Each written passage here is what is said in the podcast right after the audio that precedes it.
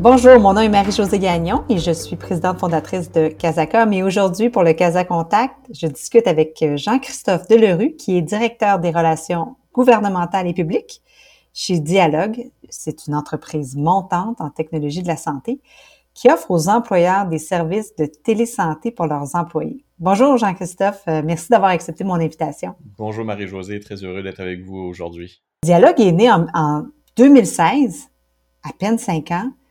Puis elle a fait son entrée à la bourse de Toronto à la fin mars 2021.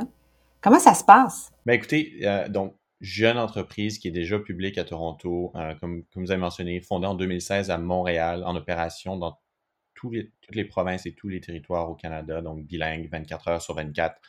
Euh, je vous dirais que la, pandémie a vraiment accéléré l'adoption massive de la santé virtuelle dans, le, dans les milieux de travail euh, au Canada on, voit de plus en plus cette tendance et même parfois des employés vont choisir de joindre ou pas une compagnie en fonction de l'offre en santé virtuelle euh, dans, cette compagnie.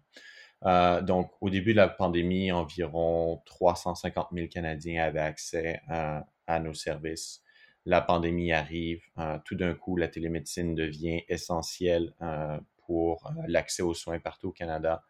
Euh, d'ailleurs, euh, c'est à ce moment-là que les gouvernements provinciaux ont commencé vraiment à encourager l'usage de la télémédecine euh, dans les réseaux publics. et on se retrouve aujourd'hui, un an et demi plus tard, après le début de la pandémie, à, offrir environ l'accès à, notre plateforme à près de 10% de la population canadienne. Donc, pour nous, l'entrée en bourse était, était la prochaine étape, la prochaine étape logique pour, pour la compagnie. Euh, évidemment, le, processus a été accéléré pour, pour les raisons que je viens de mentionner. Et, donc, on a commencé le processus un peu au retour des fêtes euh, et on est entré en bourse à la fin mars 2021. Euh, donc, ça a été, ça a été, je vous dirais, presque un record de rapidité pour une entrée, une entrée en bourse réussie à Toronto. Je comprends. Habituellement, ça prend au moins un an, un an et demi. Qu'est-ce qui explique le succès de votre entrée en bourse? Parce que quand même, ça va quand même assez bien. Ça va, ça va, ça va bien. Écoutez, je pense que la, je pense que la télémédecine est une innovation. Euh, vous savez, toutes les grandes crises souvent apportent une innovation. La télémédecine existait évidemment avant la pandémie, puisque puisqu'il y avait différents joueurs, dont Dialogue évidemment. Euh, la pandémie a prouvé a plus que prouvé le, les bienfaits de la télémédecine. Puis je vous dirais, la, la, façon dont la compagnie a été fondée, donc la, rigueur, euh, la façon dont elle est dirigée aujourd'hui, euh, son succès euh, a fait en sorte que, l'entrée en bourse s'est bien passé, mais toujours se rappeler, l'entrée en bourse, c'est pas une fin en soi, c'est simplement un nouveau départ pour, une, pour une compagnie et surtout pour Dialogue.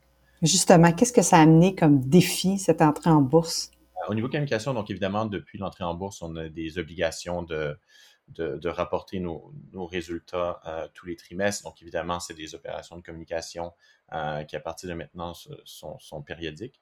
Euh, au niveau de l'entrée en bourse en, tant que telle, évidemment, il y, a, tout un travail d'équipe colossal au niveau de l'écriture du, prospectus et des, des, documents afférents. Il y a évidemment, pour ma part, il y avait tout l'aspect de comprendre exactement quelles sont euh, les étapes, quelles sont les règles, la réglementation liée à, l'entrée en bourse au niveau des relations publiques. Donc, qu'est-ce qu'on peut dire, qu'est-ce qu'on peut pas dire, comment on peut dire les choses, euh, à qui on peut dire les choses.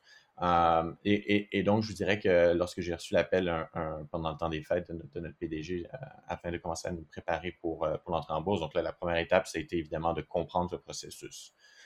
J'étais un peu familier hein, avec le processus puisque avant d'être chez Dialogue, j'étais chez, chez Uber. et euh, j'avais vécu l'entrée en bourse, mais j'avais pas été impliqué dans l'entrée en bourse. Donc, c'est deux choses complètement différentes. donc, je vous dirais qu'une fois que, j'ai eu une bonne idée de, tout ce qui devait être fait pour l'entrée en bourse au niveau euh, relations euh, publiques, principalement relations médias, mais un peu de gouvernement quand même, ça a été de mettre en place un plan de communication. Donc, je pense que c'était le plan de communication le plus long euh, et le plus complet que j'ai, eu à, gérer. Ça, ça a été pendant tout le, processus qui menait à l'IPO, à l'entrée en bourse, pardon. Et le, jour de l'IPO, mais c'est, un peu la grande messe des relations publiques. Donc, euh, donc, on a fait des dizaines d'entrevues à partir de, tôt le matin avec notre PDG qui s'est exprimé dans tous les grands médias nationaux, tant au Québec que dans le reste du Canada. Donc, c'était une journée, une journée qu'on n'a pas vu passer, puis c'était vraiment de beaux moments d'équipe de, vivre tout ça. et puis, je vous dirais qu'au niveau relations publiques, ben, c'est un peu, euh, c'est presque un rêve pour un, jeune professionnel de, pouvoir vivre en IPO puis d'être impliqué dans l'IPO. Donc, évidemment, c'est, évidemment, c'était, toute une journée euh, dont je me souviendrai euh, très longtemps, disons. Oui.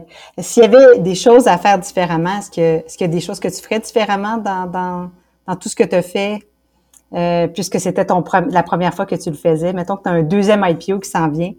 Qu'est-ce que tu ferais différemment?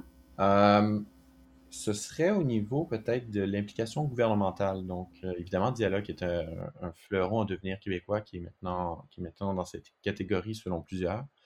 Euh, et puis après, il y a évidemment tout, l'aspect réglementaire ou enfin le moment à partir duquel on peut en parler. Mais euh, on avait bâti, on avait demandé l'appui public de différents joueurs au Québec qu'on a obtenu. Par, contre, au niveau des, gouvernements, probablement que de tenter, si c'est possible, évidemment, de, les impliquer ou de les informer plus tôt aurait maximisé nos chances d'être célébrés par les différents gouvernements provinciaux ou fédéraux. Donc, ce serait un peu la, chose à, repenser, mais évidemment, toujours en, notant qu'on est très limité euh, par rapport à l'échéancier euh, et la, notre possibilité d'en parler publiquement ou même privément euh, selon, les, règles, les règles d'or d'entrée en bourse. Jean-Christophe, tu étais chez euh, Uber avant de rentrer chez Dialogue. J'ai vraiment l'impression que tu es un spécialiste des entreprises disruptives euh, qui s'installent dans des, dans des domaines traditionnels puis qui viennent secouer un peu le, marché. Ceci, ceci étant dit, j'ai l'impression que pour Dialogue, c'est c'est plus c'est plus facile que pour Uber parce que j'ai un peu l'impression que vous faites vous faites euh, plaisir à beaucoup de monde, faites plaisir aux compagnies d'assurance, à moins que je me trompe, faites euh, plaisir aux employeurs, aux employés. Euh, vous venez bouleverser quand même un, secteur. Je me demandais, c'est qui la partie prenante la plus, la plus compliquée? bon, dans le domaine de la santé, c'est donc lorsque j'ai quitté Uber, je, pensais que le transport était réglementé jusqu'à ce que j'arrive dans le monde de la santé où c'est ultra réglementé et pour les bonnes raisons, parce qu'évidemment, on parle de la santé des gens. Euh, donc, je dirais qu'il y, a évidemment tout l'aspect gouvernemental, euh, donc les, différents ministères de la santé qui, qui sont différents de province en province, de territoire en territoire.